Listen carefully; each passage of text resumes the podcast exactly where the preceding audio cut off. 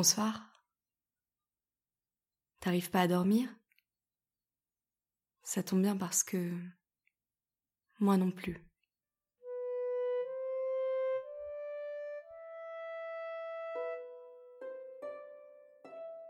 J'espère que t'es bien emmitouflé, que tu es au chaud, parce que peut-être, peut-être qu'on va se promener quelque part où, où il fera pas si chaud. Et je crois que tu seras bien contente ou bien content d'être là où t'es. Mais le temps d'un rêve, ce sera agréable. On est au-dessus d'un boulevard sur lequel aucune voiture ne roule et euh, on marche en flottant à quelques mètres au-dessus du sol, en se tenant la main au début, parce qu'on est étonné de ne plus être attiré par le sol, d'être capable de marcher en apesanteur comme des cosmonautes, mais dans un boulevard vraiment familier. Il arrive qu'on entende la circulation au loin dans des rues parallèles. Mais pour le moment, au-dessous de nous, il n'y a rien d'autre que les voitures garées. C'est un grand boulevard qui mène au loin vers une place. Mais de là où on est, elle paraît inaccessible. On a l'impression qu'il faudrait marcher des heures pour arriver là-bas. Au bout de quelques pas, quand on regarde vers le bas, on voit des flocons dans la lumière des lampadaires. Mais on ne les sent pas. Comme s'il neigeait juste en dessous de nous. Mais le nuage doit bien être au-dessus. Et c'est vrai que maintenant qu'on les a vus, on peut les sentir sur nos joues. Ça nous dessine des taches de rousseur fraîches. C'est très doux. C'est une neige un peu fondue, mais qui ne mouille pas trop.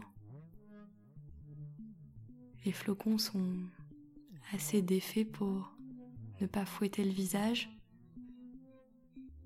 mais assez solides pour ne pas s'étaler sur notre peau comme des larmes. On doit être au deuxième ou au troisième étage, je pense, si je regarde les immeubles autour de nous. Et maintenant qu'on a fait quelques pas, ça ne nous semble plus si étrange, cette apesanteur. Au contraire, si on devait se mettre à marcher sur le trottoir, comme peut-être on le fait d'habitude, mais on ne s'en souvient même plus, c'est là que ça nous ferait drôle. On porte une combinaison qui semble en soie à l'intérieur mais en velours à l'extérieur. Ce qui fait que si on la touche avec nos mains, c'est une texture agréable à caresser. Mais sur notre peau, à l'intérieur, c'est léger et fluide. Ma combinaison est bleu nuit. Je pourrais disparaître s'il n'y avait pas les lampadaires et les étoiles. La tienne est bordeaux ou mauve. C'est également une couleur sombre, mais qui se détache quand même un peu mieux dans la nuit. S'il devait y avoir un guide, ce serait toi, puisque c'est toi qu'on voit mieux. Mais on n'a pas besoin de guide ce soir. On marche droit vers la place. On ne la fixe pas toujours parce qu'il y a les immeubles sur le côté et que c'est intéressant de détailler leur façade. Ils ne se ressemblent pas tous. Parfois j'entends des, des bruits un peu plus sourds, comme si des camions passaient dans les rues parallèles. Des camions qui transportent quoi à cette heure-ci? Du pétrole, du gravier, des camions vides qui rentrent chez eux. Ils sont déjà loin. Il y a quelques néons qui sont restés allumés la nuit, qui clignotent, une enseigne clé, une croix de pharmacie. Les propriétaires ont oublié de dire que le magasin était fermé. Il y a aussi les écrans de publicité qui défilent, les affiches rétroéclairées pour des parfums. Elles ont un éclat doré.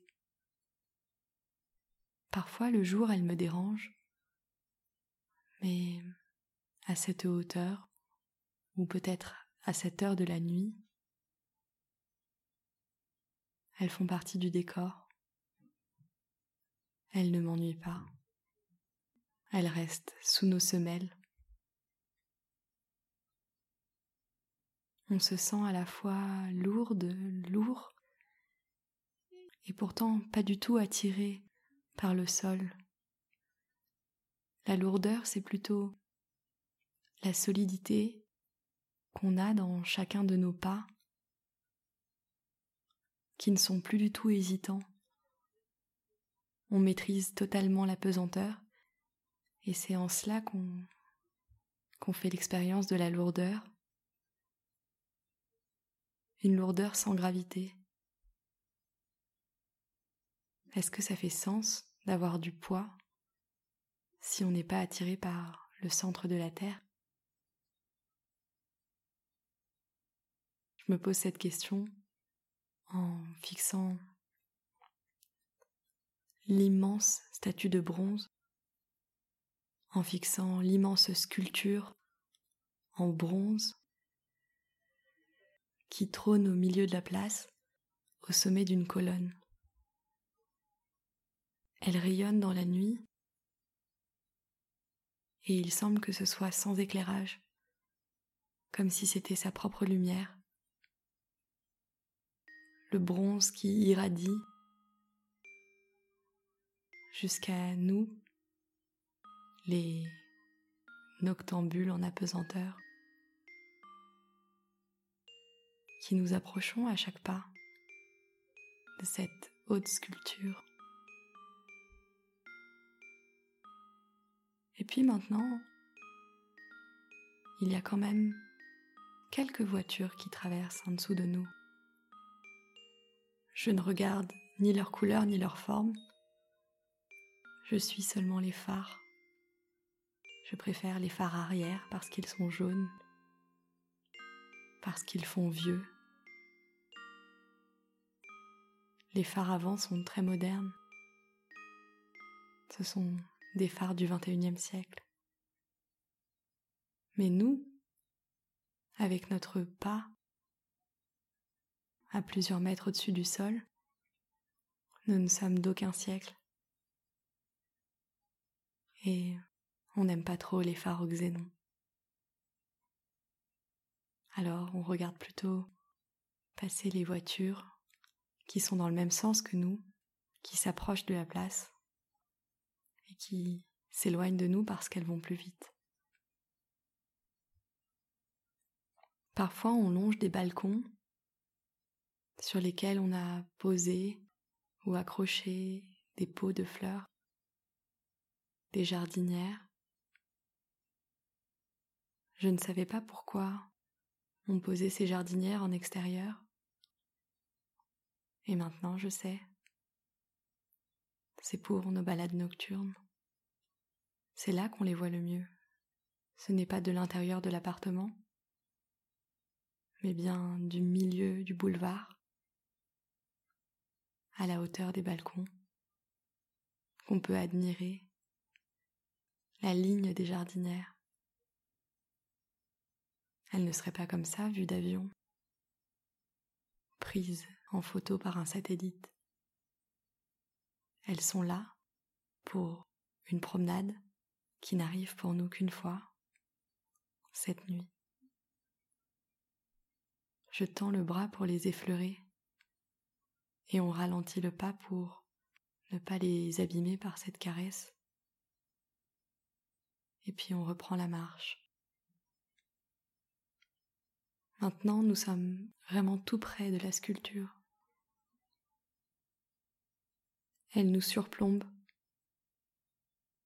Elle représente peut-être une comète ou une langue de feu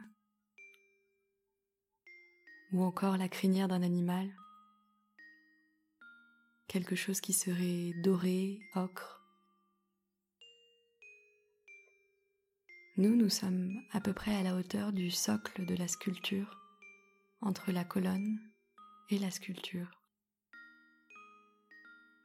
Ce socle, qui paraissait être de l'épaisseur d'une feuille lorsqu'on a commencé à marcher, est en réalité aussi large que nous. Et face à nous, il y a une porte. Bien sûr qu'on va l'ouvrir. Derrière elle, un tunnel étroit éclairé par des torches, assez court et qui donne sur une pièce qui est, elle, très haute de plafond et qui doit être l'intérieur de la sculpture, l'intérieur de la cathédrale de bronze. Il n'y a que du blanc et du doré,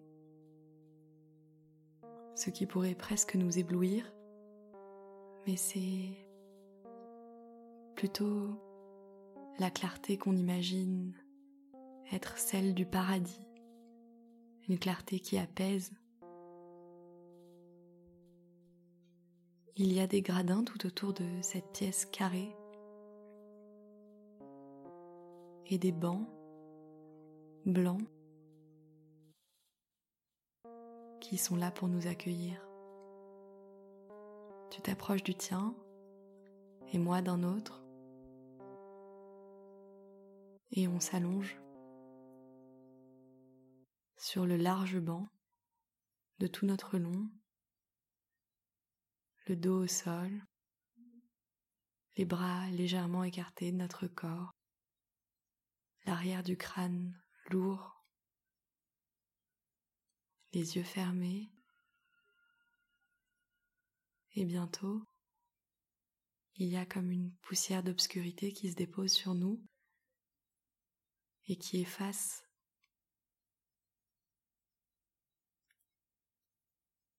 l'empreinte de la pièce blanche dans nos paupières avant que cette poudre finisse de nous recouvrir, je voudrais te dire bonne nuit.